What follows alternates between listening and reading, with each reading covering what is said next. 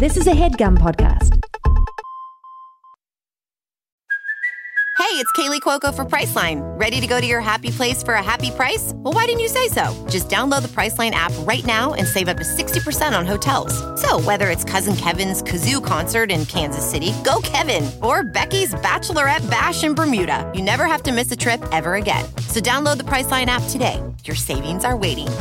Go to your happy place for a happy price. Go to your happy price, Priceline.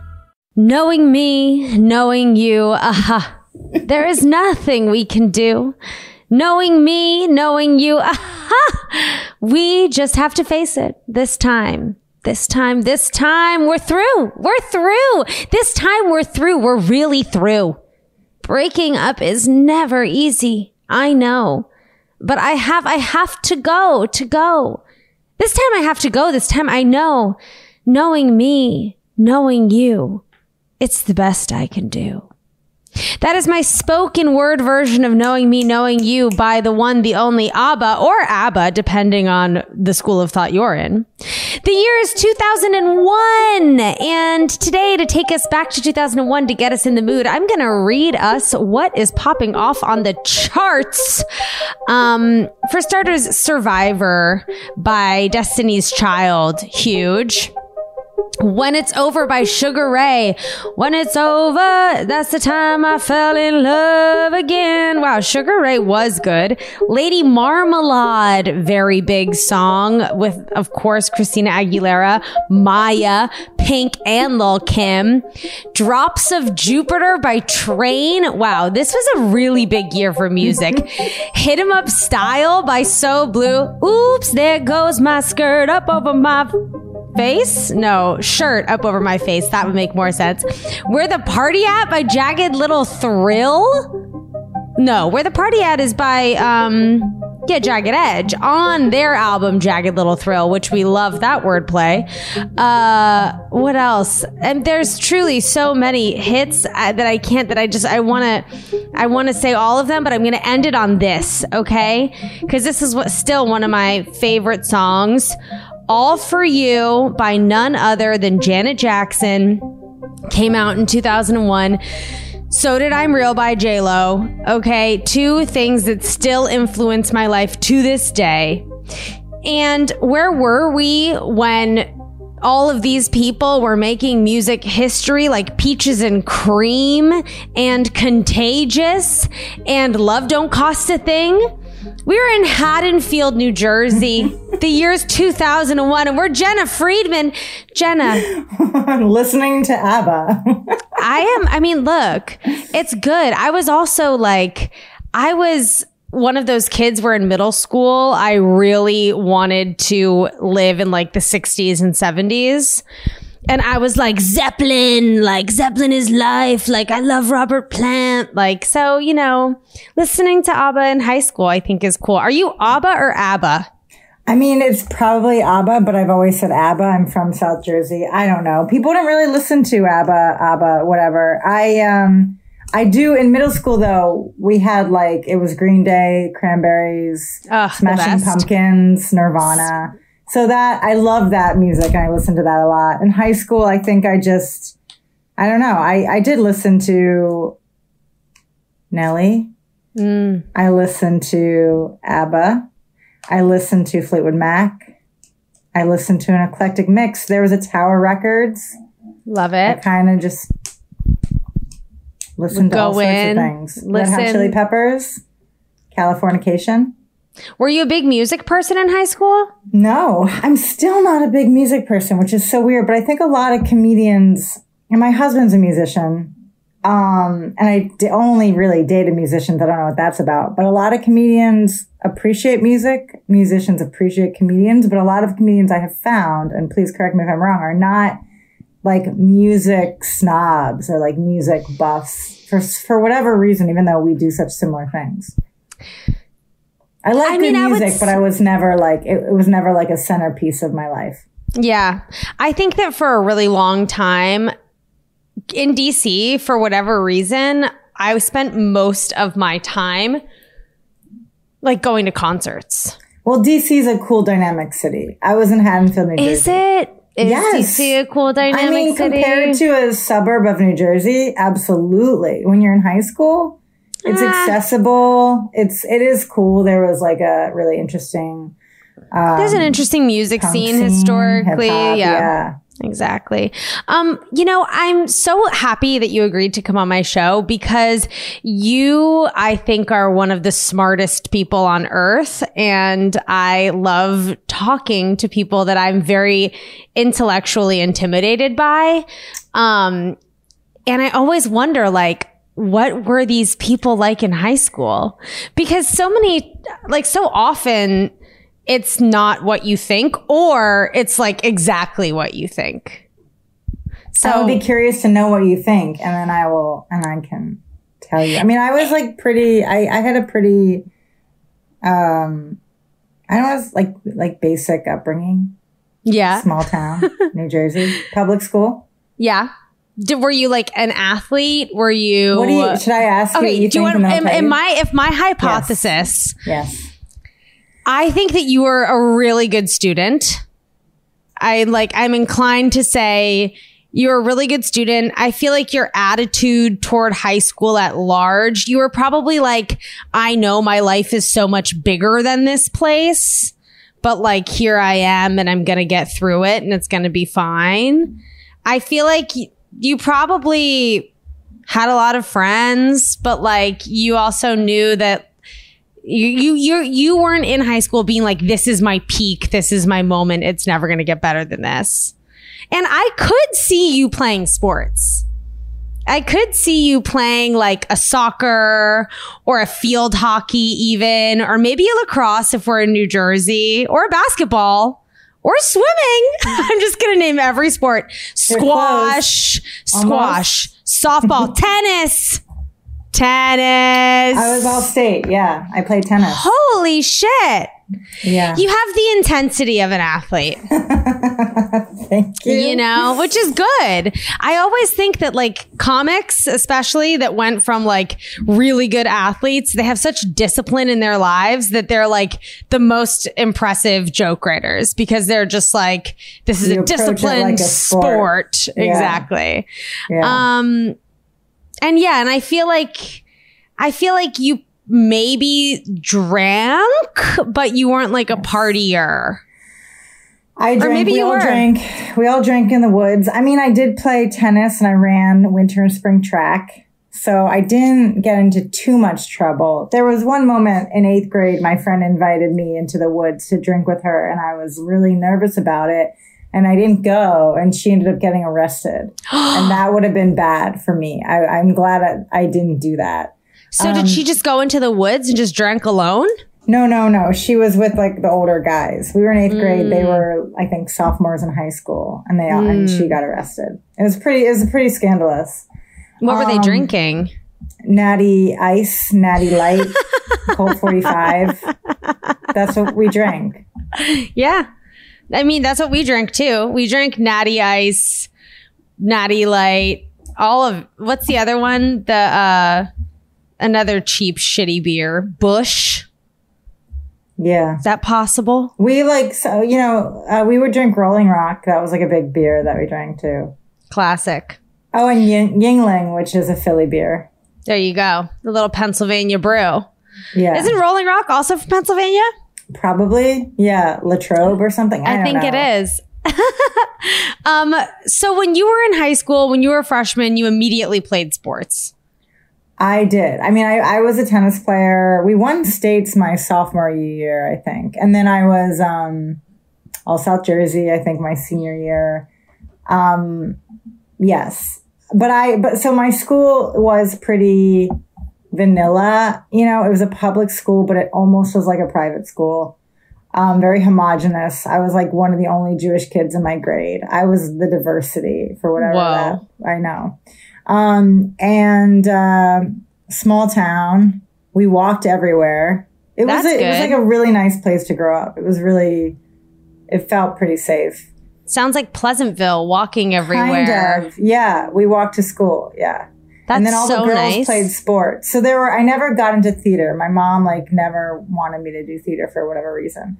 Um but there was like there were like the theater kids and then the athletes. That was and I think we called them like the church people and the circle people because there was a parking lot that was shaped like a circle and all the athletes hung out there and then the church were kind of like gothy kids which i i think my at my soul was like a gothy kid but i just mm-hmm. always played sports so it was like never So you were a circle kid. You wanted to be a church kid, but you were a I, circle I don't think. I wanted to be a church kid. I think I just probably innately like I don't know if like the church kids were would have been like I would have been friends with them more than I mean I was I had a lot of friends, but yeah, I mean I think I always had like a dark kind of gothy vibe. It just never I never unleashed it, you know. It never. It, it was like always until like my awkward phase was when I got into comedy. That was when I kind of explored that. Um, were you an only child? older sister, but she was a senior in high school when I was in eighth grade. That's the same as me and my sister. Yeah. We did, did you guys do you guys get along? Yes, I mean we're like best friends now. But Okay. of course there was a time growing up when she was like, "Get the fuck out of my face."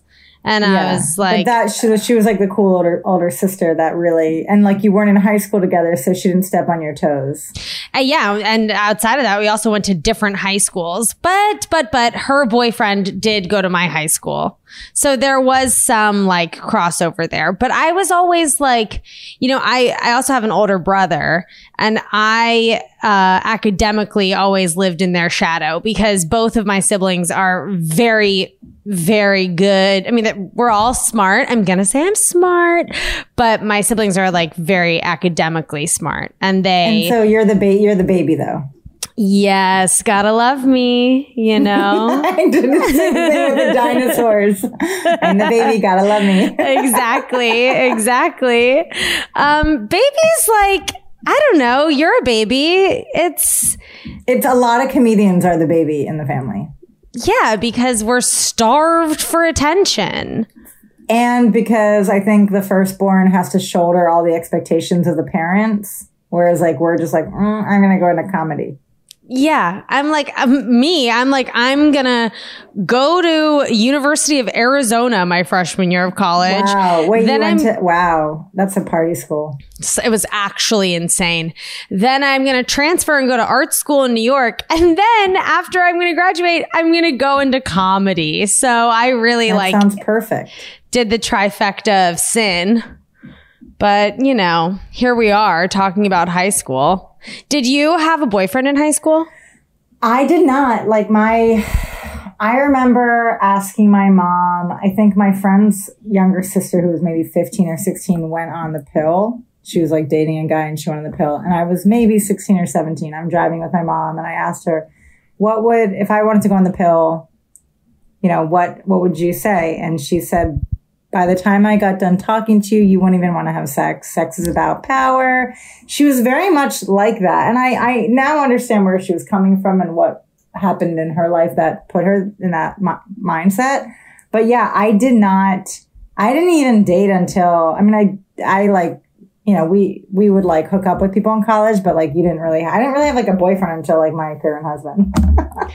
That's so nice. I didn't like, I didn't have like, I mean, I had like, I dated, you know, for a decade in New York. Um, I had, you know, like, and I had like a couple like s- shorter term things, but I, I didn't have a long term relationship until like 35.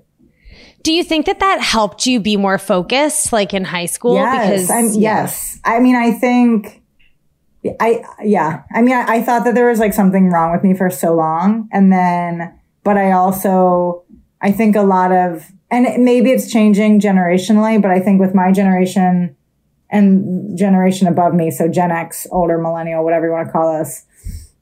I think the men are getting better. Like my generation of men, their moms were feminists. I I've never like had a problem with them, but like when I would date older guys or whatever, I do think that there's, and I do think in general there's an expectation on women to be like the caretakers or to like give a lot more emotional labor in relationships. And, and I think I'm just glad that I didn't like waste. It sounds so weird because what, what is wasting time and not, but I just, I had a lot of friends who were in like five or six year serious relationships in their twenties and early 30s and I think it it just it can be a real time suck. But I but my mom was always like she wanted me to just like be selfish and develop my own shit. That's Not so nice. comedy. She didn't want me doing comedy, but she wanted me to like take care To of just myself. develop as your own person. Yeah. My mom always I I was I had two very serious high school boyfriends and my mom was always like Greta if you could only see what a waste of fucking time this is like dump them break up with them get stop it stop Yeah. thinking I was definitely one of those high schoolers where I was like they're the love of my life like But you also learn a lot from those. Like when I was, before I met my husband, who's amazing, I was like 34 and in New York. And I was like, what is wrong with me? I thought I wrote a screenplay actually a little bit around that time about a woman who falls in love with a serial killer. And then they try to make it work because I was like looking at all these like serial, and this is like before serial killers now are like the new vampires are like trendy again. But I think this is like before they were trendy um, just looking at like Gary Ridgway and Ted Bundy and all these men who like murdered women, but also had like healthy relationships. I yeah was like, they can do it. Why can't I? Like, I felt like totally broken because I couldn't. And I was like, if I had only dated in high school more or like built that skill, and then I saw a therapist and got better. I don't know. I, I also feel like you going to high school between the years of like 1997 and 2001, right? Right before 9 11, I was a freshman in college. I was, I had to drive to college instead of fly because 9 11 happened. So, Where'd like, you go to college? I went to Northwestern in Chicago. I almost Right. went to NYU and I would have, that would have been, I would have probably gotten to comedy sooner, um, after being there at that time. But, um, yeah, I had, a, I was very lucky when I went to high school. It was kind of like the last, mo- it just was just such a naive moment in American history, the time and place that I was in. I mean, I, I, I vividly remember, obviously, we all remember when 9 11 happened, but I feel like it, I wonder, you kind of were the last generation to graduate high school in that area. It's why I'm a comedian. I mean, I, okay, so don't make fun of me. I wrote a book that's coming out. I'm doing this because I have the Galleys copies right in front of me in my office. Please. I wrote a book. It's coming out. We in love April. April, what? Funny. April 18th. The day before my birthday. I was about to say April 19th. Is it my birthday gift? Well, it's my early birthday gift. My mom's birthday is April 19th. So um, Really? yeah, yeah, yeah. So uh, April 18th. Um, it's called Not Funny. And my opening, like the prologue, is about how I think 9/11 made me a comedian. Wh- Because when you see, when you're about to go into college and you turn on the TV and you see, this is so grim, but you see people like jumping to their deaths in business suits, you're like, I want to go into comedy. yeah, yes. I mean, I Like, don't mean to, I, this. Fuck this I don't mean to laugh, but it, it does make everything like it is such it, it is such a shift of perspective. I mean, You're just like, fuck working for the man if you can. Yeah. Like, I don't want to die in a business suit. I literally, that was like my mantra and partly why I ended up in comedy because I was like, I'll do whatever I, whatever it takes to not work in like an office. And I, I did work in an office. I worked in consulting right after college. And I, I like had some odd jobs as I was like getting into comedy, but always in the back of my head, I just like those like images of the poor, those like poor people jumping to their deaths, like are were seared into my brain at like such a pivotal time. I mean, I remember being in my bedroom and seeing the smoke from the Pentagon.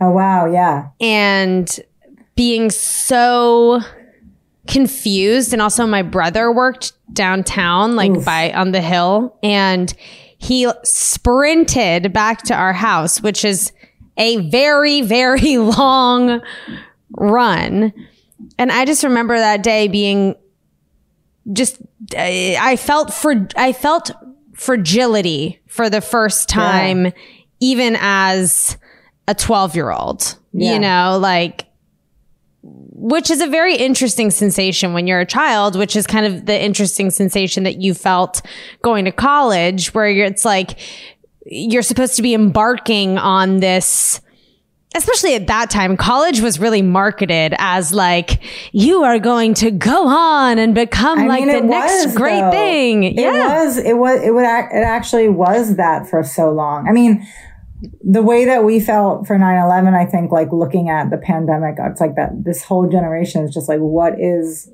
anything? Yeah. Because their whole everything they knew has kind of been shattered. Well, it's like I, I, uh, I, I'm so fascinated by TikTok as so many of us are. And like, I'm deeply fascinated by watching, you know, 16 year olds that have 4 million followers talking about like the tears in the matrix. I'm like, wow.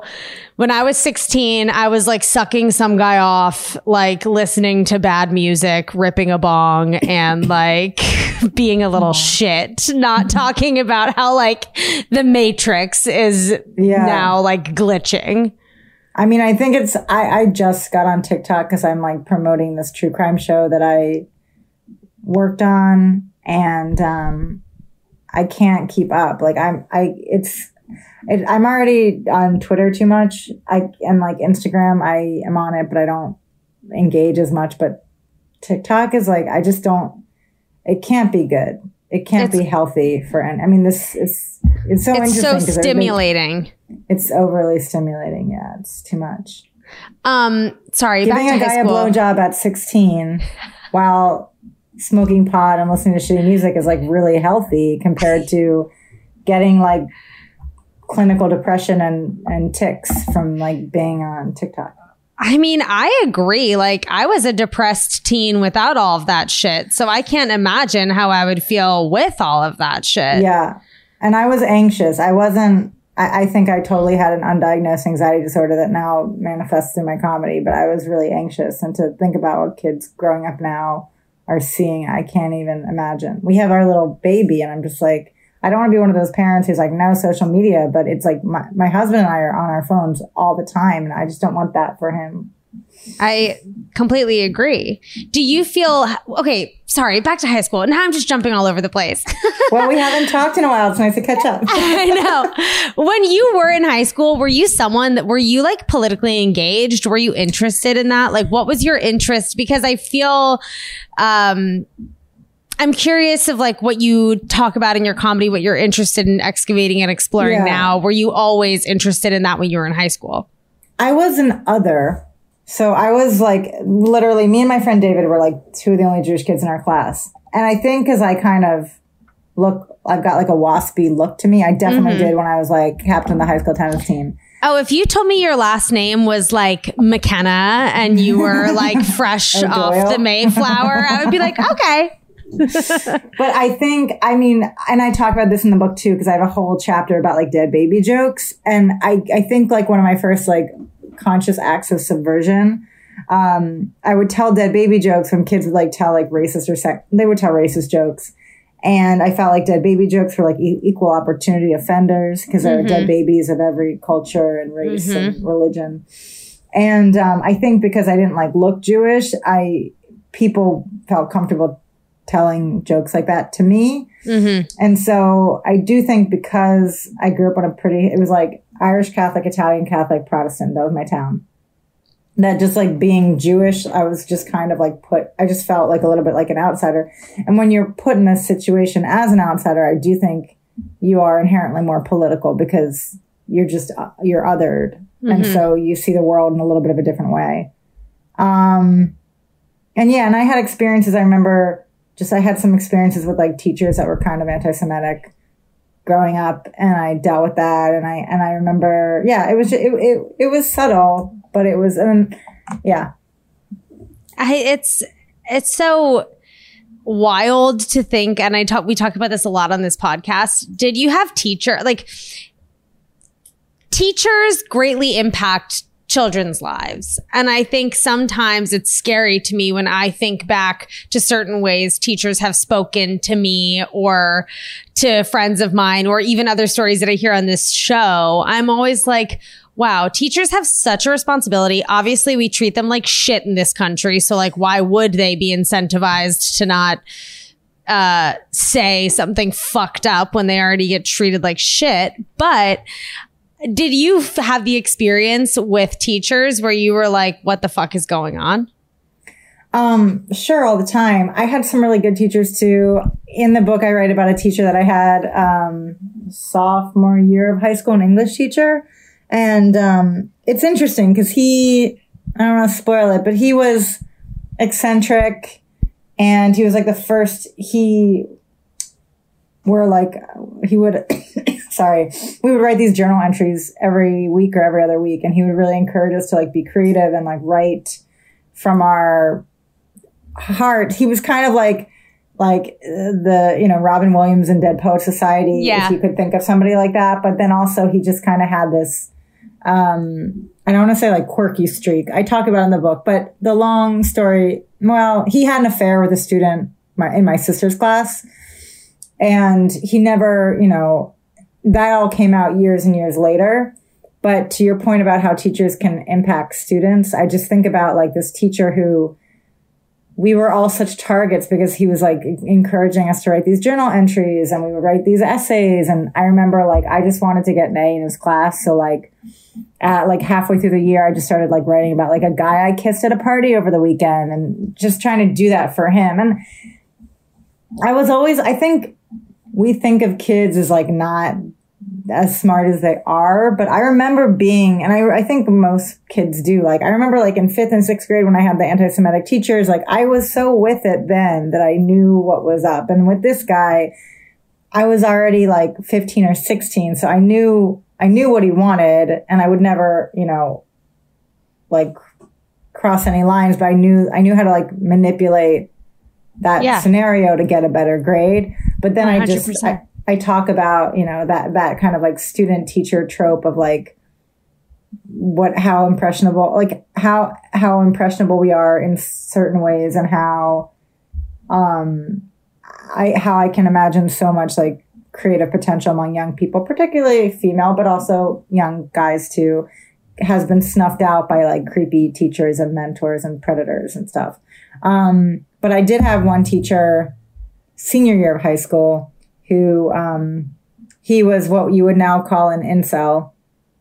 He was a physics teacher. It was his first year at our school. I think he didn't get hired back, but I was chatty and he wrote does not behave in class on my transcript. But that went that I was a senior and I was applying early to, I applied early to Penn. And my guidance counselor didn't submit the transcript because he couldn't get the does not behave in class off of it. And I had like all A's, all AP classes, and this one does not behave in class mark. So, I mean, I didn't get in early to Penn, but it all worked out. But I remember being so, when you talk about like righting the wrongs, like I remember just being so frustrated because I went to a public school in New Jersey. You know, you're not going to get into like an Ivy League college if you have does not behave in class on your transcript. And I remember being devastated at the time because I just, I just thought that that was like what I like needed to do to be successful in life to get into like that school. Well, by the way, both of my both of my siblings went to Penn, That's and. My, I my sister too. and I, you know, East Coast. my da- my dad was like, "You have to apply to Penn. You have to apply to Penn." And I'm like, "Dad, I have a 2.7 GPA. I fell asleep during the SATs, and I got the mark for writing my name. I was like, I am not going to Penn." By the way, I think I'm intellectual enough and smart enough to definitely have succeeded in a place like Penn. I just academically was so I think I was like an alternative learner or something like that. I think I should have gone to like a different school. I don't know. But all's to say, when you're in high school, you do feel like the rest of my life is riding on whether or not I get into this institution and Yeah. like by this person writing something like that when you're like bitch i have worked so hard Yeah. and I have given my entire 18 years of life to now get to a point where like I should be able to apply early to Penn. And you, because you hate women, are deciding that you're going to write one little fucking thing on my The fact that transcript. he got away with it was worse because it was like the guidance counselor and the school could have just been like, nope, And if it was like a private school, they probably would have, but it was like a public school and they were just like buy the book and, but by his, I mean, he, he was only there for a year and it was like the tiniest thing. But honestly, I, I think, you know, the course of my life, going to college in the Midwest, which was totally out of my comfort zone. Senior year, I lived downtown. I got into improv from like studying anthropology and having to write a thesis about something and like living two blocks from Improv Olympic. Like my entire career trajectory would never have happened if I went to school on the East Coast or if I didn't go to school in Chicago, I think. So it all worked yeah. out. But I remember at the time being like so upset. Yeah, because it's just like, I don't know, it's really upsetting. Ugh, okay. Well, on this upsetting note, I'm gonna we're gonna go to a little break and then we're gonna be back and we're gonna talk more. Okay.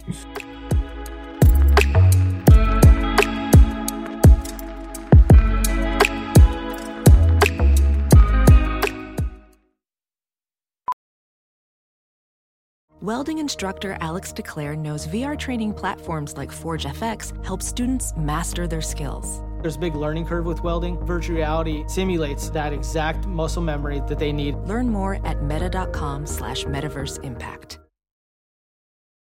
As you write your life story, you're far from finished.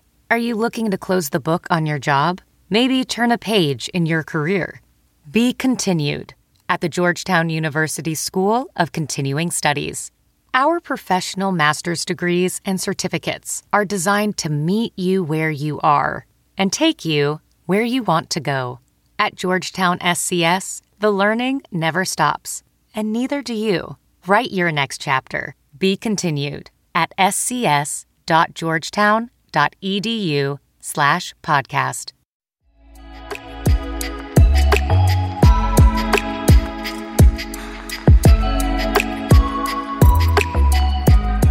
We're back. Okay, so I need to know like when you think about your high school, is there one story or moment in time where you're just like, wow, that was so quintessential Jena in high school? That was so. Yeah, I mean, I definitely have a story, but I'm afraid to put say it on the podcast. But it was. I'll tell you offline. It's so funny, and maybe someday I'll write about it. I'll tell you offline. I just can't. Tell me offline. Okay, so after, when we're done recording, you'll tell me story number one, and then is there sto- a story number two that you feel comfortable sharing to the world? I'm sure there is. There's this one is just so funny. Um, I'm sure there is. I don't know. I. uh I don't know. I can't. I can't. I should. You did send me the prompts in advance. I should have them. it doesn't matter. A I just story. like. No, this I, one. It, can, it can literally be anything. It can be like sometime you kicked a girl's ass in tennis, or maybe a time where you uh, got drunk or kissed someone, or maybe a time when you were. Did you do any extracurriculars? Like, were you on the debate team or anything like that? Um, I think I did like model UN for one year. Um, I, it was really sports. I think I just did sports. I just played sports. They took up all, they took up like all of my time. Were you a good runner? I, I mean, I was. My friend Erin Donohue went to the Olympics and she used to lap Holy me on a shit. high school track she would let me. I think I got like I I I got like a six twenty mile, which is fine. But she was getting like she was like break she was like getting like five forty miles. Like I mean, she was really she was an Olympian. Um, but that yeah, no, my crazy my uh the the women like the girls sports in my high school were pretty good. All the women were like athletes and just really like good role models i remember. Like the yeah it was a very feminist upbringing. Were the girls nice to each other or did you have like yeah. I mean bitchy... i got like mean girled in like sixth grade i think a little bit. But for the most part i mean it was a uh, yeah people were pretty nice. It, oh. it, this reminds me of the question that I was going to ask you that I forgot to ask. Do you feel like in your observation now when you look at teenagers in high school now this is this is kind of like a anthropological uh, episode of high school we're just we're just analyzing the history of high school culture Do, i feel like in your years of high school through when I was in high school, I think it kind of ended maybe like, maybe around like 2012, but I don't know. I think that it was like peak, peak, peak, uh, sexism in the sense of like the most music in pop culture being like slap a bitch, come in her face, like whatever. Uh, the most like rancid shit that we would read about with like paparazzis and Britney Spears and all of that Right. stuff. All of the, uh, even going back to like Monica Lewinsky and like the treatment of women in politics, like do you think cause I stand by the fact that I actually think being a young girl, being a teenage girl in that window of time, like, especially when the internet started ramping up and Facebook and all of this shit, the toxicity was just at like an all time high. So I think bef- well, I went to high school really before, well, before, Before social all media. of that, before, before so social, media. definitely, I think, throws like a grenade into high school dynamics. Um, I do remember Monica Lewinsky, um, all sorts of stories that are uh, Lorena Bobbitt. That I, I was that was before I was in high school, but I really I accredited it to Title IX. I really had a feminist upbringing. Uh, even in college, I played on the lacrosse team, but I wasn't a lacrosse player. I was a runner, and because I went to a Big Ten school, and because of Title IX, which one of the things is equal funding for men and women's sports. Right. They were having any athletic woman who wanted to walk onto a sports team giving her a shot because that meant that they could justify more funding for the football team. Um, so all through high school, I really, I mean, my, some, of- some of my best friends were guys, but I had, but I- really had a, it felt very egalitarian. My, even great. though the music and pop culture was, I mean, Akinyele was like before I was in high school, but it was maybe sexist. It didn't, that type of music did not Bleed in. did not bleed into the experience that I had. Yeah. That's so nice. I feel but like I, I, also just, was. I mean, I was. I wasn't. I wasn't like I. I wasn't. I was a little bit removed from it because I wasn't really. I wasn't having sex. like I wasn't. I wasn't in relationships with guys who were idiots. I just kind Right. of was. I was removed from it, so I didn't experience that element of it. God, see, that's good. That's like, the, it's, that's so positive. Well, I think, and this was to my to my mom's credit. Like she, and I have to stop saying like I, I say it so much when I'm on podcasts and just kind of thinking out loud. But she kept my sister and myself so busy and so ti we were too tired to get into trouble. And um, I wa- I'm ha- I had a, a son, but I was thinking about having a daughter and just how in some ways how much harder I think it is because you have to because of how girls are raised. And and I mean it's harder for boys too in a lot of ways. So I don't know what I'm talking about. But just how um she made sure that we had a healthy body image and how and and she and we were really always busy with sports and I didn't even really know what an eating disorder was until I went to college and I was on this all girl hall randomly and three people got sent home for anorexia. I didn't even know what that looked like really until I got to college. Wow. the high school, I had one friend in high school who I later realized had issues, but um the girls were just had they were we had a lot I, I don't want to speak for everybody, but a lot of my friends had self-esteem and were playing sports and were treated as good as the boys were. I mean, it just was a really positive. From my experience, maybe a friend of mine could look back and have a totally different experience. But I also think friends of mine who had really intense, intimate relationships with guys in high school, high school guys are idiots. And so I do think you, you are more like vulnerable. My mom's whole thing too was like, she's like, I mean, just the idea of, if you can't she never was explicitly like if you if you don't know how to come sex is going to suck. But i had a lot of friends in high school who were in like very sexually active and had never had an orgasm. And when you're in that situation in high school you're just really vulnerable to whatever the guy wants because eh, sex can get really complicated especially when you're young. I mean, So- it's a saying on the, the tagline of this podcast is high school sex is bad. It's bad, bad, bad. It's a waste of time. It's bad.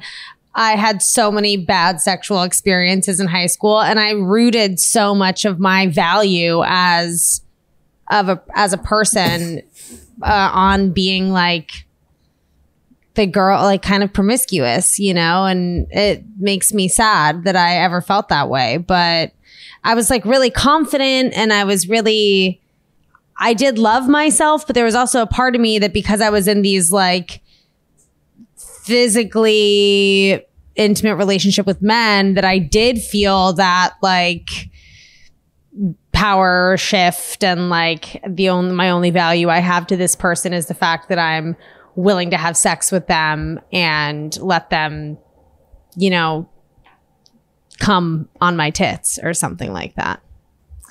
But here we are. I mean, it's hard. How do you? I, I don't. I wouldn't know how to talk to a teenage girl and what to tell her because people do whatever they're going to do, and I don't want to seem prude. But it, I, yeah, I'm glad I didn't have sex in high school. Oh my God. Knock, knock, knock. Is that a door knock Mm. I hear? Why, yes, it is. We are in the high school guidance counselor's office, and I'm your high school guidance counselor. In this section of the show, we get to rectify a wrongdoing of your high school past. You can either say fuck you to someone, or you can apologize to someone, or you can do both. You can yield this time however you wish. I So- would. I would say fuck you to that physics teacher. Sorry, I'm coughing so much. Fuck you to that physics teacher. I agree. What a little Where is fuck. he now? I don't know.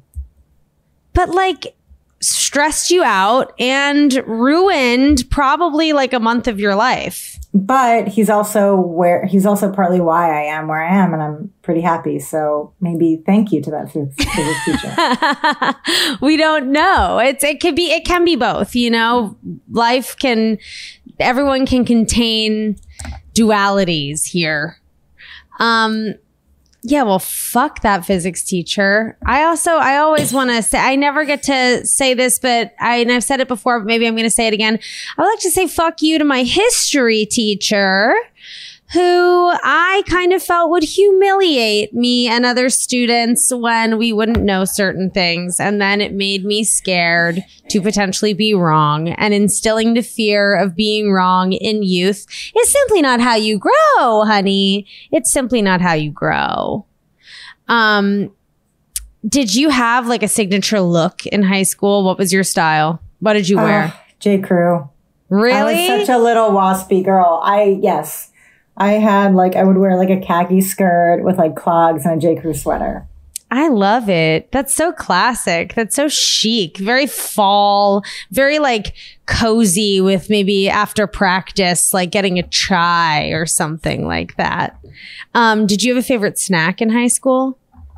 I feel like all my athlete girlies always You were. know, I I loved um hoagies. I'm from South Jersey. I loved hoagies and sour cream and onion potato chips and grape soda. Oh, I love sour cream and onion chips. I love hoagies and I also love grape soda. But I'm my family is from my mom's family is from Scranton. So we're not Oh, wow. far from like it's like Jersey adjacent over there. Um and putting sour cream and onion chips on your hoagie in your hoagie and then washing it down with a grape soda to me sounds absolutely delectable. Mm-hmm. I love that for you. Did you go to your prom? Mm-hmm. I went to your- I went to my yeah, I went to a couple proms. I went to my I went to a prom with a senior. He was dating a girl from another town, but he took me to his prom and he was like in a gang, but it was like this cheesy gang of like all like just like oh, I'm so embarrassed. But I went to his prom when I was Wait, what do you mean a cheesy gang? Their ga- I don't even want to. Their gang was called Dragons Don't Play, and they all had tattoos. And my friend and I, there was this bar called the Milk Bar in West Deptford, New Jersey. That my that was like an eighteen and up or under eighteen. I don't know. We were not eighteen yet, but it was just this cheesy club that I just went with my friend to. It was not my style, but I just went. And then I think the girl that he was dating from another town, he was like this is horrible to say. I don't know the dynamic, but he invited me to his prom and not her. And I didn't know about her until later. Um, but I just went to his prom. Was it Um, fun? Yeah, it was fun. He was very attractive. He looked he was in a gang, but he looked like Kyle MacLachlan. He was like very like waspy looking. And I remember, yeah. And then um I went to yeah, I I mean I went to all that we were, you know, the freshman guys that when I was a junior would always take junior girls. So you always had to say yes to whichever freshman invited you to the prom. And then you take the photos of them and they're like this tall and you're like this tall because they're so little. That's Um, really funny. I that's. I've never heard of that. I remember one year I for our prom, I wanted the theme to be cops because it's like you could do chalk bodies on the ground, red and blue lights, caution tape, Yeah. Mugshot photos, and everybody's like, "That's too dark, no." And then right before COVID, I had a birthday party at like Le Poubelle, and Uh-huh. I just decorated it like that. Not That's- like pro cop, not pro No, cop, but just like yeah, crime of course. scene. Crime, scene. Yeah, yeah, yeah. And uh, that was like, I have a, someone took a photo of me and it was just like the last moment where I just feel like life was 2000. Yeah, it was January 2020. I had this big, and it felt like a New York party in LA. And I was really proud because it just, we had a ton of people dancing till like 3.30 or 4 a.m. at Le so Poubelle. fun. That sounds like, a, real New dream. York party. Yeah. the good old days, I so know. to speak. Um, if you could go back in time and give your high school self any advice, what would it be? I mean, I think my high school self knocked it out of the park. I would say don't worry, but I would probably give that same advice to my current self. It's just part of my vibe. Um, Maybe the advice would be like invest in Bitcoin in 2011 or 12 and then just like sell it. I don't know. You know what I mean? Or just like that. It would be Oh, fun. It would I be like know. stock tips. I mean, I, When I everybody, when you were making fun of Bitcoin in your screenplay, if you had just not made fun of it when you wrote that screenplay in 2012 and bought a bunch of it, you could probably have financed that screenplay that you're never going to get made. Jena. I will say it is devastating to think about friends that I know that have made a ton of money with Bitcoin and told me also in like 2012 to invest in Bitcoin. And I was like, LOL, Haha. ha ha ha. No. Um, I still get chills when I think about that guy who has lost his encryption code and doesn't have access to his like billions of dollars. Yeah. Or the guy that like bought a pizza for 17 Bitcoin. It's And then like if he had just not bought that pizza, he would have had a million dollars or something. Yeah. it's all so dumb. Um oh god, and you know my la- wait, I need to know what did you wear to your senior prom? You also need to know my superlatives. That's the last question. This is Oh, the second to wear? last Okay. question. Senior prom. Um, I don't know if you're too young for Loehmann's. I'm. My Of course I know broken every day. Loehmann's. So I got a Shell laundry dress. Um, Okay, I like a- was just talking about this brand the other day because it was iconic and so chic. And there was always a ton at Loehmann's. There was a Loehmann's on Wisconsin Avenue in DC that I loved. Excellent store, Loehmann's was. Okay, continue. I have a photo actually because I went right before the Oscars. I went back to visit my parents. Um, they had moved from New Jersey. There, they they moved away from there. But I, my mom had saved my navy shell laundry dress that I wore to prom, and I fit, fit into it. And it's so funny to think about now because I'm like a month postpartum. But um, Were you like, maybe I should wear to the into my- Oscars? I so my actually yes, my friend who is my stylist, Kat Typaldos, she's incredible. You should actually meet her. She's awesome. I was like, should I wear this? She's like, yeah, it's a total, it's like '90s vibe. But hold on, I want to try to see if I can find the photo to, to show you. I I ended up that. wearing a Mugler dress to the Oscars. That was like a little too small for me, but it was fun. you looked gorge. Hold on, let me show. This was it was a little. There it is. All right, it's navy. It's a tiny bit too tight. Can you see it? Wait, it's very good. It's really good. It's just a tiny bit too tight. I'm kind of busting out of it. But that's I a can't laundry tell. dress from like 2000. And then that, yeah, it's navy. That's really chic that you wore that. Most people did not were not that forward thinking. I was, yeah. I mean, yeah. No, I didn't. I didn't do the Delia's bullshit.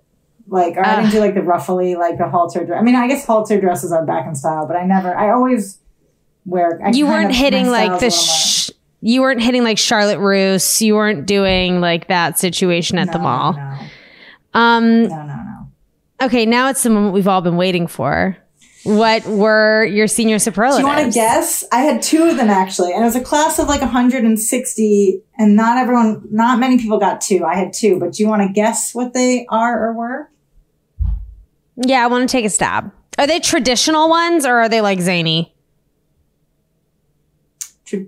Traditional-ish, I think. Were you most athletic? Was one of them most athletic? No, no, no. Okay. Erin Donohue. Oh yeah, duh, the Olympian. How could I forget?